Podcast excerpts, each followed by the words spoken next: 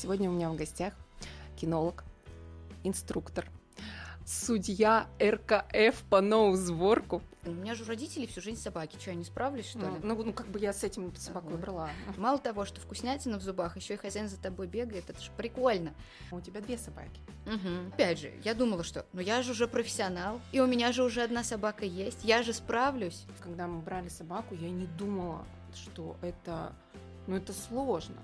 Собаки должна быть полноценная жизнь, что это не игрушка, что помимо сидения на диване у нее должно быть какое-то дело жизни, в котором она действительно реализовывается. Чем э, точнее собака знает, что будет, тем ей спокойнее.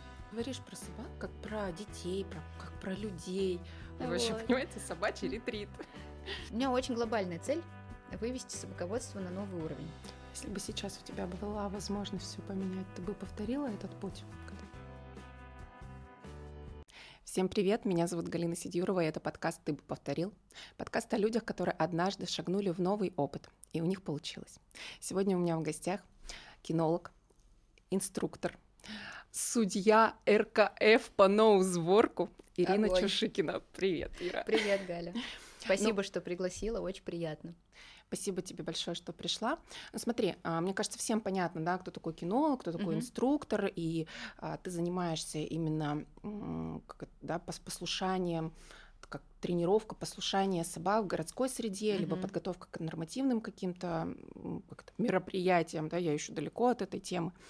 Но я думаю, мало кому понятно, что, что такое, что за сообщество такое РКФ, да, и что такое вообще ноузворк. Поэтому давай мы с этого начнем, чтобы, чтобы всем все было понятно дальше Давай. в разговоре. РКФ – это Российская кинологическая федерация. Единственная организация в нашей стране, которая считается официальной в плане разведения собак, в плане всех кинологических мероприятий, Мгм. будь то выставки, соревнования, прочие какие-то вещи. В РКФ ведется племенная книга. То есть, если у вас собака с клеймом, с родословной, она у вас там записана. И все ее потомки там тоже будут фигурировать. То есть не, не просто так, дворняжка Савита какая-то непонятная. Все понятно, все прозрачно, кто родители, откуда что взялось. Вот. Есть альтернативные варианты РКФ, например, какой-нибудь СКОР или что-то еще. Они сейчас набирают популярность, но поскольку у них не такие строгие требования к разведению, все-таки породные качества бывает там немножечко стираются. И все равно человек, выбирая собаку, больше все-таки ориентируется на щенков РКФ. Вот. Э, Ноузворк. Это поиск запаха. Если мы вспомним историю с таможнями или вот какими-то такими поисками, когда у вас кинолог с собакой обходит периметр или обми- э, проверяет ваш багаж, вот это оно и есть. Только у нас без взрывчатки, без наркотиков, а на эфирных маслах, специях все очень прилично и очень приятно. Вот. Для чего нужно? Э, Вообще для того, чтобы у каждой собаки есть потребность в исследовании, исследовании носом в том числе. Таким образом, мы закрываем эту потребность и к тому же еще даем собаке возможность почувствовать себя нужной, успешной, э, азартной м, и поймать вот этот вот кайф в работе. Это нужно для нормального развития, для полноценной жизни животного, чтобы вам квартиру не разбирали, ну, вот, вот для таких вещей. Вот. Ты сейчас мне прям открыла глаза. Я, видишь, э, собачник не так давно, да, у меня меньше года Мгм. собака, а потом вдруг появилась внезапно вторая. Я вот это, это тоже, да, это интересно. Вот, и а, я никогда не думала о том, что собаке нужно быть вот нужной, азартной, чтобы у нее какая-то вот эта активность была. Насколько сейчас вообще, то есть, ну, в моем понимании, да, пока я жила, что, ну, собаки это, ну, завел собаку и завел собаку, Мгм. и ты как бы живешь. А сейчас, когда я завела, сейчас есть Инстаграм, да, мы можем посмотреть, как это проходит, ты понимаешь, что там, ну, столько нюансов, и вот у дома, как это, собаковладельцев, да, есть какая-то определенная ну, ответственность, что ли, вот в этом. Как ты это видишь? э, Есть ли какая-то популяризация сейчас вообще этой темы? Я очень рада, что есть, потому что, как сказать, помимо того, что все-таки стало уделяться внимание тому, что у собаки должна быть полноценная жизнь, что это не игрушка, что помимо сидения на диване у нее должно быть какое-то дело жизни, в котором она действительно реализовывается. Есть же еще вариант того, как это происходит. И если мы, например, на несколько лет назад отмотаем, э, ну, советские времена, например, да, там вот эта вся методика воспитания, она была более жесткой и менее, менее док-френдли. То есть это все делалось на механике в основном, не самыми приятными методами. Я не очень хочу сейчас об этом говорить, угу. потому что это уже прошлый век, и современные инструктора так не работают. Уже поняли, что с собакой можно договориться, и собака на энтузиазме делает намного больше, чем собака в страхе. И, собственно, именно поэтому сейчас так популярно э, любым образом собаку вот в этот энтузиазм как-то втянуть чтобы ей действительно было кайфово работать. И на этом кайфе у людей действительно получается всякое разное интересное. Ты с детства хотела быть кинологом? Так случайно получилось.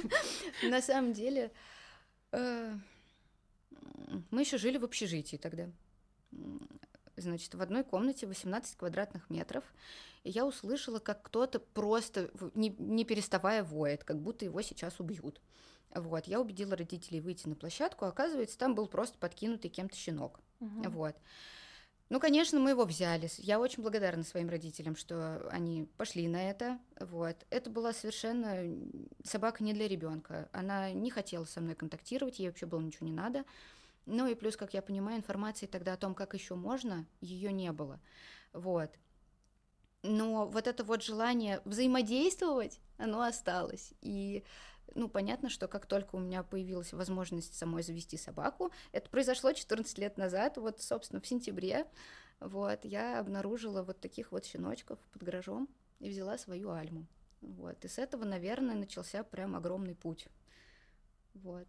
Подожди, то есть твой путь как кинолога начался с того, что у тебя появилась собака? Да. У меня появилась собака. Я думаю, ну блин, у меня же у родителей всю жизнь собаки. Что, я не справлюсь, что ну, ли? Ну, ну, как бы я с этим собакой вот. брала.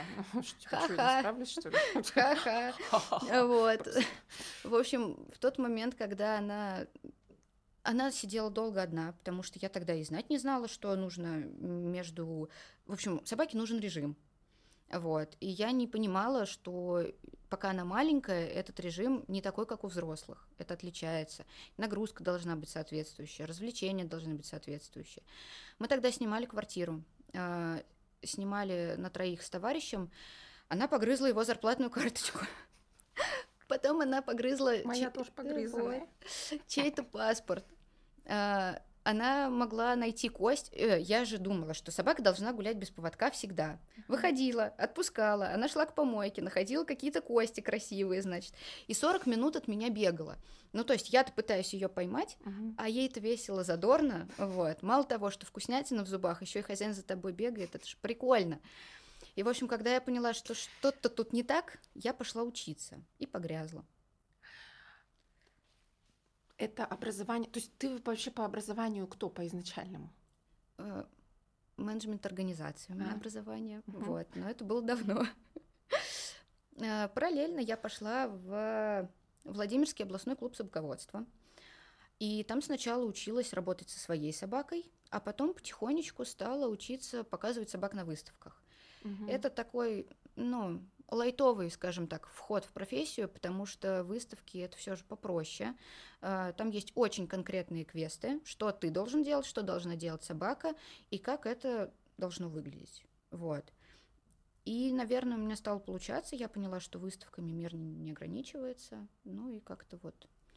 А потом э, я переехала в Москву, Выяснилось, что бывают танцы с собаками, например. Это вообще... Открылся мир просто. Боже, это такой. так красиво, да. И я поняла, что вот эти вот все истории, которым я училась в клубе, они уже тогда потихонечку устаревали. Я пошла mm. учиться по новой. Вот. Очень благодарна своим коллегам за то, что вот показали, как еще бывает. Вот. Когда так. ты полностью перешла чисто вот в это направление? Наверное, с переездом в Москву я поняла, что нет смысла переезжать в столицу и заниматься тем, что тебе не нравится, что тебе не близко. Это было 8 лет назад. Угу. Как э, сейчас вообще выглядит ну, тот твой это, рабочий день? Ну, он ведь не стандартный, ты же там не офисный сотрудник, не, ну, как бы ты и не фриланс какой-то, угу. да? То есть вот как, как вообще выглядит твоя жизнь сейчас? Как это в работе?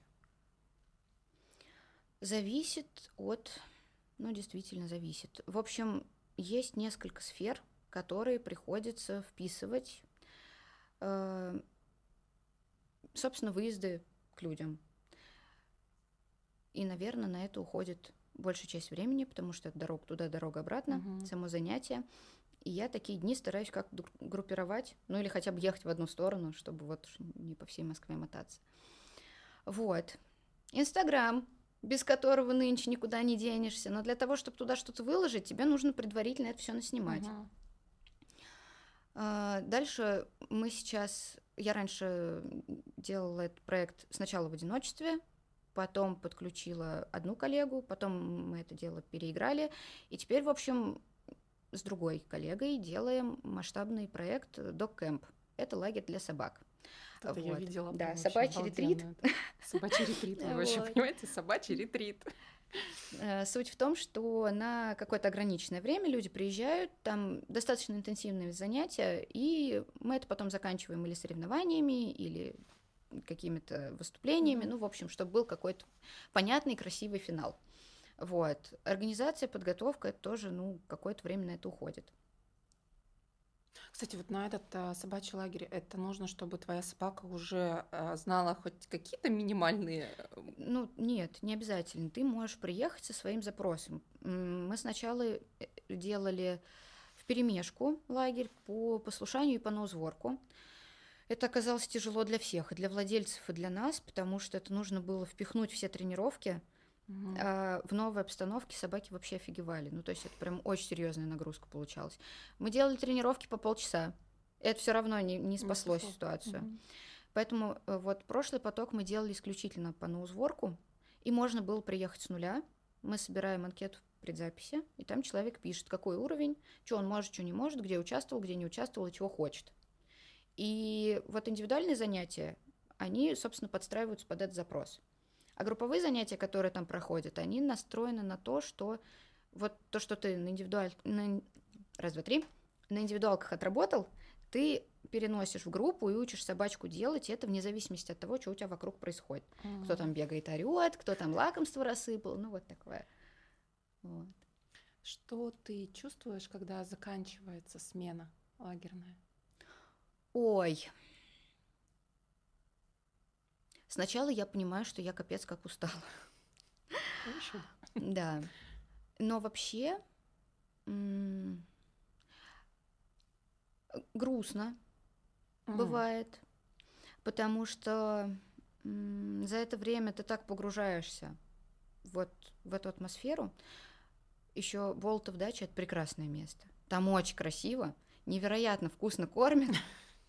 И оттуда очень жалко уезжать. Вот. И как бы, ну, понимаешь, что прям вот кусок жизни подходит к концу, надо как-то прощаться. Вот. Плюс еще как-то мы стараемся, чтобы атмосфера была дружественная. И ну, как-то так прям жалко, такие прям, все знаешь, родные. Как, реально, как после лагеря, да? да? Вот этот отъезд, когда все да. сидят последний день, плачут, вот, обнимаются, вот, да. вот это вот. Так и есть. Изгиб гитары желтый. Да, да, да. Обожаю вот этот момент. Мне кажется, это прям mm. очень а, ценные такие воспоминания а, сохраняются. Ну, а еще и с собакой. Они очень про жизнь. Mm-hmm. Да. А, мы, ты сказала, что у тебя есть Альма, да, mm-hmm. но у тебя две собаки. Mm-hmm. Как в твоей жизни появилась Белла, да? Правильно Белла, да. Mm-hmm. Ну, тоже интересная история. В общем, она жила сначала у моих родителей. Mm-hmm. Вот. И получилось так, что, ну, как-то они не сжились. Э, им было не супер приятно, видимо, может быть, сложно в чем-то. И ей было не очень интересно. А, она такая мадам, ну, своевольная. Ей... В общем, есть такая черта у нее, если ей чего-то делать не хочется, она будет всячески на этом настаивать. И очень сложно ее переубедить. Для того, чтобы ее переубедить, ей прям должно быть вау, кайф хочу, вот тогда сделаю. И я понимаю, что люди, которые не занимаются собаками, в принципе, у них другие интересы, и им хочется, чтобы собака была просто компаньоном и больше ничего, ну, с такой тяжеловато. И мы в какой-то раз забрали ее на передержку, и мне что-то так надоело, думаю, ну что ж такое? Я ее беру на передержку, пытаюсь ей мозги настроить, потом она уезжает туда, все угу. опять ломается. каждый раз это все сначала. Вот. И, в общем, мы ее забрали себе. Мой муж сказал, что он не заметил, как, как так случилось. Как и мой, когда мы вторую взяли. И поначалу был, конечно, капец. Опять же, я думала, что ну я же уже профессионал, и у меня же уже одна собака есть, я же справлюсь. Самая, мне кажется, ну, большая ошибка. Ни хрена, да. Вторая собака это сложно, это сложно для всех, потому что устоявшаяся система должна принять еще одного члена семьи и как-то ну, перестроиться. Это в любом случае непростая история. Вот. И сначала мне было капец как стыдно. Я приезжала на площадке, там, что инструктора, что другие участники, она совершенно непосредственная. Ей хочется, если идти обниматься, она будет делать, делать все для того, чтобы пойти обняться. Или там она поначалу могла лапы на плечи поставить. Для нее это было вообще в порядке нормы. И я думаю, ну господи, господи, ну я же инструктор, моя собака так себя ведет. То есть там, не знаю, люди рядом ходят, а она пошла зайчиков ловить солнечных. Очень ну, в общем, послушная собака. Очень, да. И как-то она сейчас тоже ловит зайчиков. Mm-hmm. И тоже она пытается ловить кайф везде, где может, но как-то это стало более структурировано и предсказуемо для меня. И я начала кайфовать от того, что у меня есть такая непосредственная собака. Mm-hmm. Вот. Но это вот тоже спустя какое-то время произошло. Ты знаешь, ты говоришь про собак как про детей, про, как про людей. Вот прям... У меня нет детей, я не могу сравнить. У тебя же есть детишки? Да. Вот, тебе, наверное, виднее в этом Ну, плане. это действительно, вот ты говоришь, да, вот она вот это, вот она такая, она непосредственно, она пошла зайчиков половить. И, я, и, и опять же ты показываешь, что вот у тебя одна собака вот такая, другая собака вот такая. Ты реально, вот у меня двое детей, да, они uh-huh. разные, они то же самое. Один вот такой, он пойдет вот так делать, да, он все это, а вторая вот uh-huh. вот как бы что хочу, то и делаю. Ты с ней сложнее договориться, правда. И я вот прям тебя слушаю и отлавливаю вот у себя вот эту Боже, у меня так же. Да-да-да, только, только в отношении детей. Потому что, может быть, ну, хотя у меня тоже сейчас две собаки, у меня как-то, видимо, к собаке, а, может быть, ну, действительно, потому что у меня не хватает вот этого времени, а, внимания на то, чтобы еще туда. Еще потому что я, правда, когда мы брали собаку, я не думала, что это, ну, это сложно. Это сложно выстроить эти отношения, это сложно в процессе, потому что с учетом того, что у меня спанель, то есть это вот активность просто высшего угу. уровня, да, и это действительно большая нагрузка вообще на все. Хватает ли тебе времени на другую жизнь, не связанную с работ, работой с собаками, да, с, с работой со своими собаками, прогулками? Как, как у тебя строится вот другая часть твоей жизни, есть ли она вообще?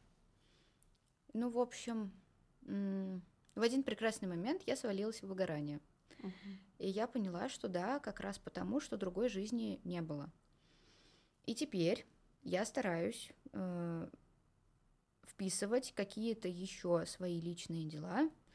Э, прям вот сразу. Сначала я вписываю личные дела, потом я вписываю работу. Потому что если делать наоборот, uh в работе будет абсолютно все, и я не замечу вообще, что происходит. Расскажи про свое увлечение. Увлечение. Ну, в общем, перво-наперво это пилонный спорт. Да. Что тебе это дает помимо физнагрузки? Нехилой? Красоту. Где я еще похожу в красивых трусах, скажи мне. Ну да. Вот. Ну, моя обычная работа не подразумевает ни красивой одежды, ни яркого мейка, ни укладки какой-то. Ну, то есть это, во-первых, не очень нужно, а во-вторых, это все очень быстро может сломаться, потому что слюни, мясо, натуралка, вот это все, это все будет у тебя вот так на одежде. Угу. Вот, еще ты там лоб почесал, и все уже, в общем, можно голову мыть сразу. Вот, и, наверное, вот в студии в танцевальной я как-то себе это компенсирую. Вот, плюс туфли эти огромные, ну тоже, ну куда на таком выйдешь, ну куда ж не выйдешь. Ну, короче, проявляется твоя какая-то девочка, да? Девочка, девочка, да. Девочка, девочка, да. При этом ты еще последнее время, да, я так понимаю, увлеклась дайвингом. Да, это как-то... Я давно хотела и думаю, ну что, сколько можно откладывать-то? Угу. Вот, конечно, в бассейне это делать не так красиво, как в море, но я стараюсь держать в голове, для чего мне это все и, и как я смогу после, и это меня очень поддерживает тебя есть какой-то прям конкретный план на дайвинг? Мне, конечно, очень хотелось бы фоткать под водой. Мгм. Но я вот сейчас понимаю, что эта цель, она настолько далека от того, что я умею пока что. Это прям какое-то сильно будущее. Вот. Плюс там же еще с техникой, наверное, надо как-то разбираться. Ну, в смысле, с фотиком, с камерами. Вот. Поэтому это какая-то такая отдаленная, красивая мечта. Вот. А так, ну они же вообще другой мир там. Да, я погружалась в Египте, в Красном Мгм. море, правда, уже давно, больше 10 лет назад, наверное, даже почти 14-15. Мгм. Вот. И, И это как? правда, это очень красиво, это ну, незабываемо. Сейчас у меня тоже стоит в таком пунктике, что Мгм. я очень хочу это повторить, потому что то, что ты видишь в Красном море, ты, ну, ни, ни- ничто не передаст. Вот это ощущение, состояние. Мне, правда, повезло увидеть Мурену прям вот, вот так. И это я тоже никогда не забуду, потому что Страшно там я было? испытала очень большой страх, вплоть до того, что я под водой с маской умудрилась сказать «не надо туда подплывать», а как вы понимаете, Вот это да. да, под водой мы дышим через рот, а у меня полный рот соленой воды, и как бы э, техника включилась безопасности в голове чуть-чуть позднее. Я уже просчитала, сколько, как быстро меня спасут, пока мы выплывем. Вот, но потом сообразила, что там есть кнопочка, можно промыть и, в принципе, продолжить. Поэтому, да, это действительно такой... Мне кажется, если один раз попробуешь, уже ну, не забудешь. А, Я видела в этом году, вы путешествуете. То есть помимо того, что там съездить в Египет, да, например, в Красное море, вы путешествуете, и твои путешествия часто я вижу с собаками. Всегда. Всегда. Ну, Всегда. кроме Красного моря. Кроме да? Красного моря. да. Вот, ну, но это часто. То есть, ну, всегда, кроме каких-то таких. Как ты к этому пришла, что собаку нужно, можно вообще брать с собой? Ну, я же их заводила, чтобы они мне были компаньонами. Мгм. Поэтому тут даже вопрос не стоит. Ам, Другое дело, что с собакой сложнее найти жилье. То есть э, есть, допустим, ну, тот же, например, господи, Терскол, то, что под Эльбрусом находится, вот это Мгм. вот поселение.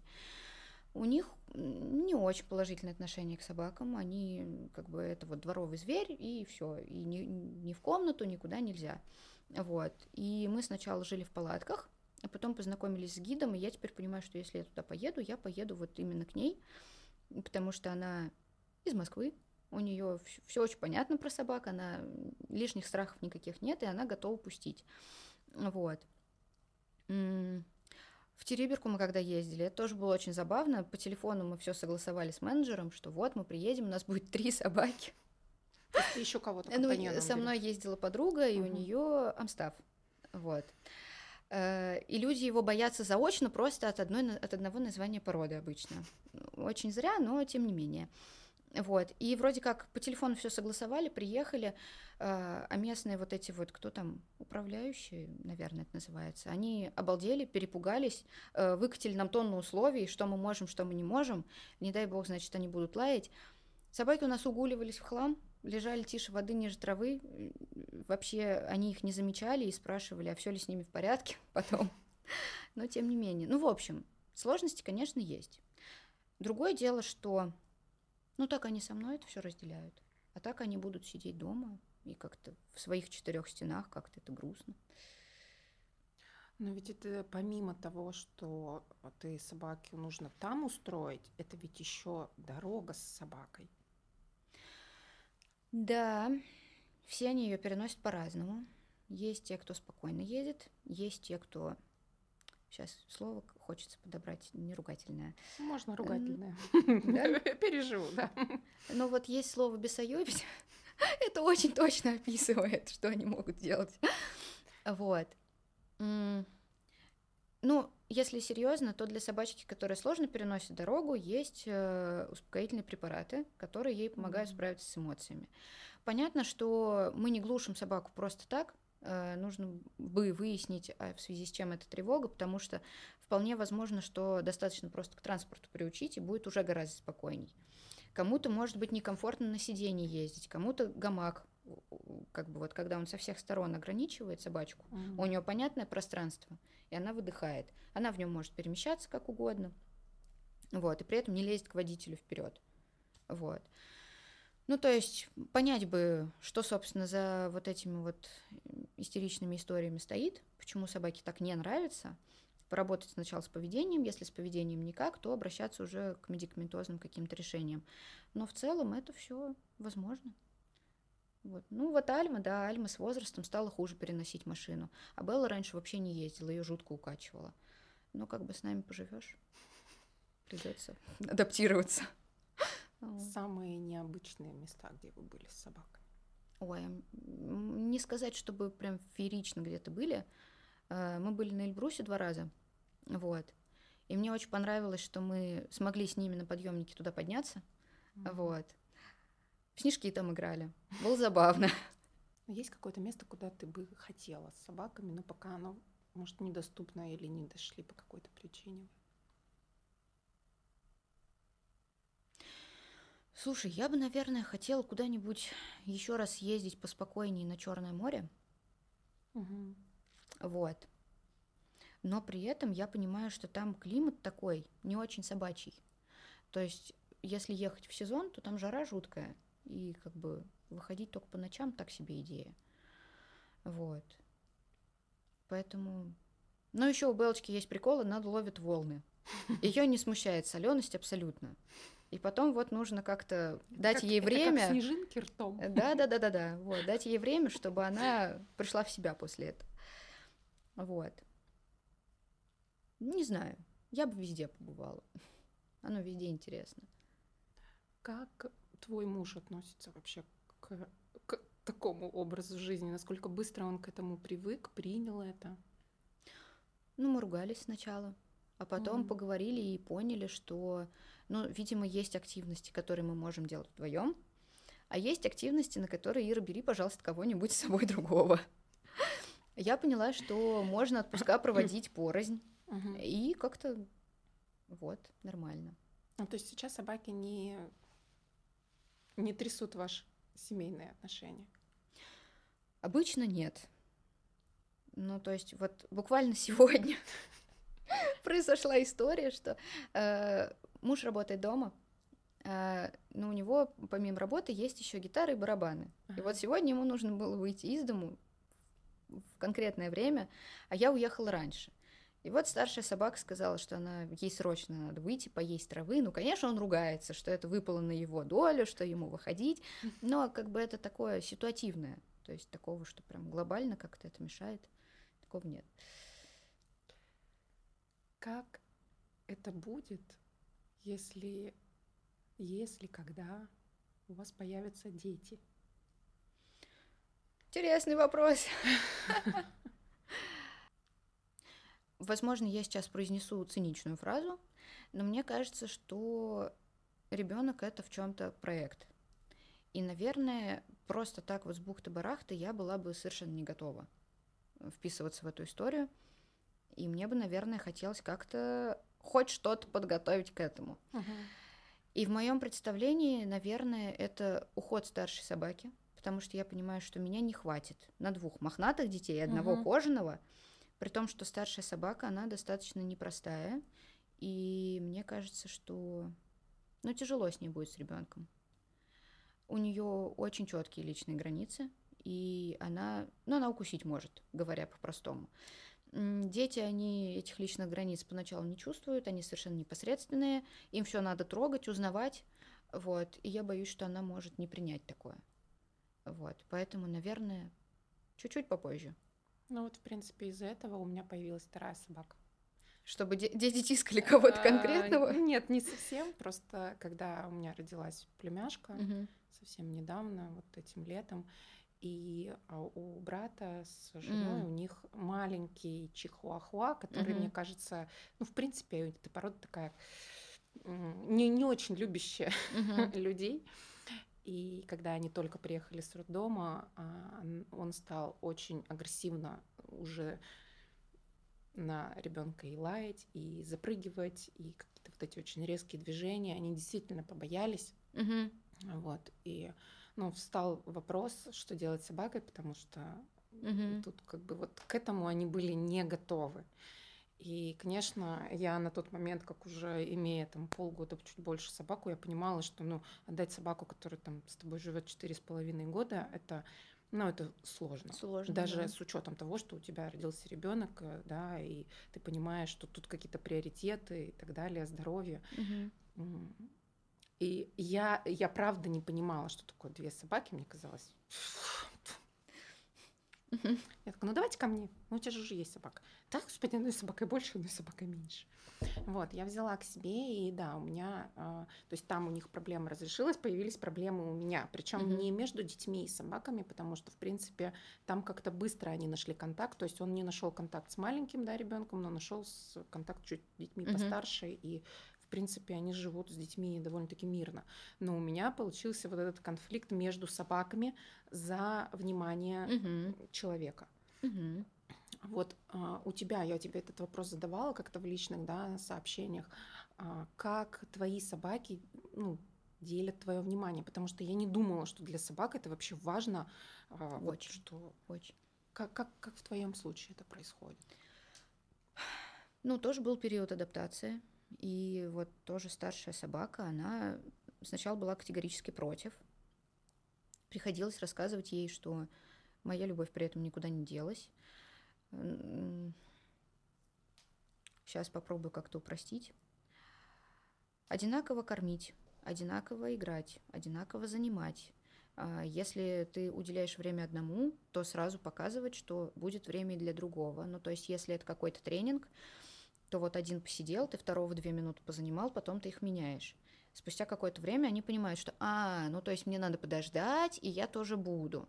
А потом, когда ты его в этом буду еще и хвалишь, кормишь, он такой, боже, я нужен, слава богу, живем.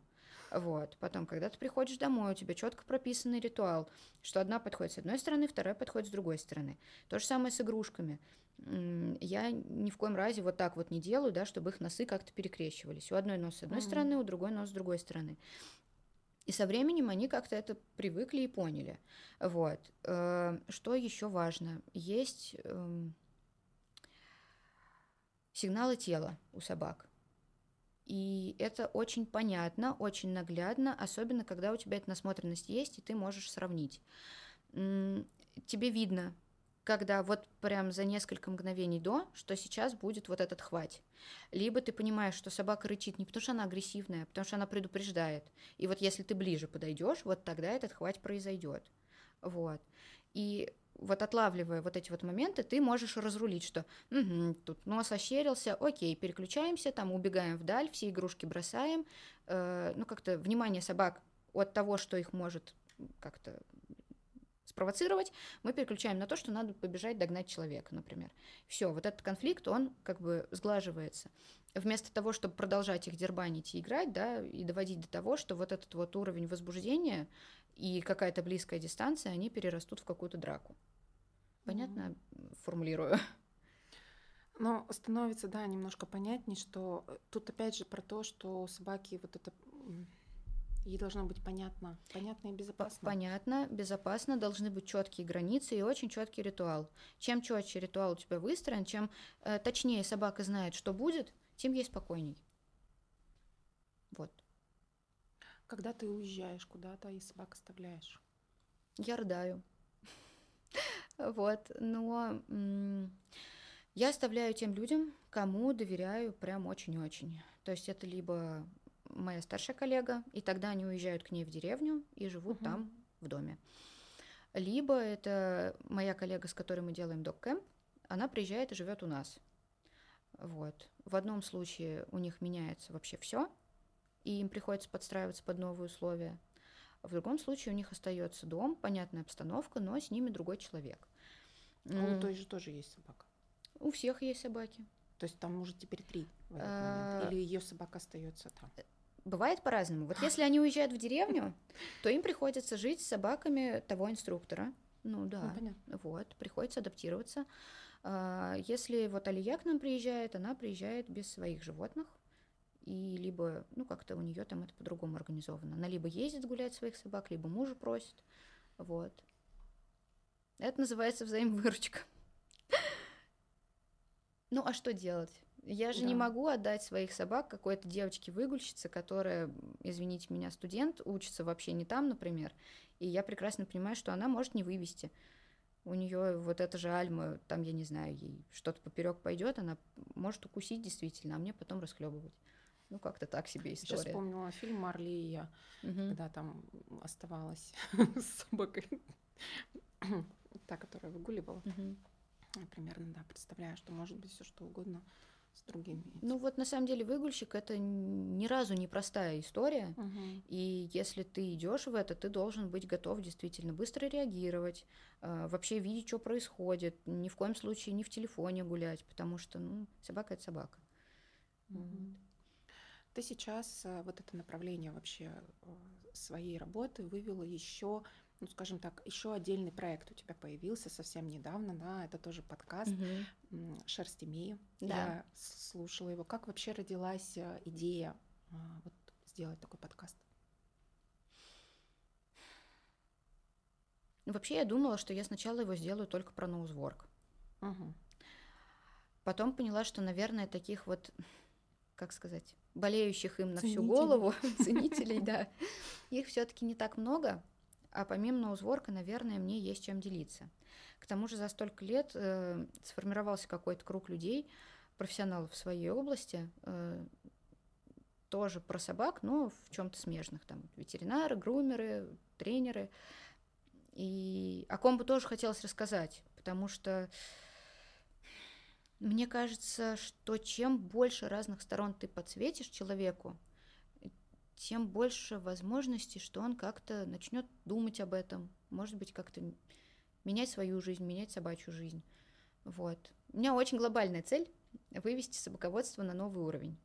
То есть мне не нравятся все эти забитые цепные собаки. Мне кажется, что это ну, грустно и не по-человечески.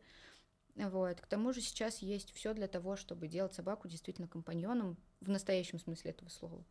Вот. Вот делаю, что могу.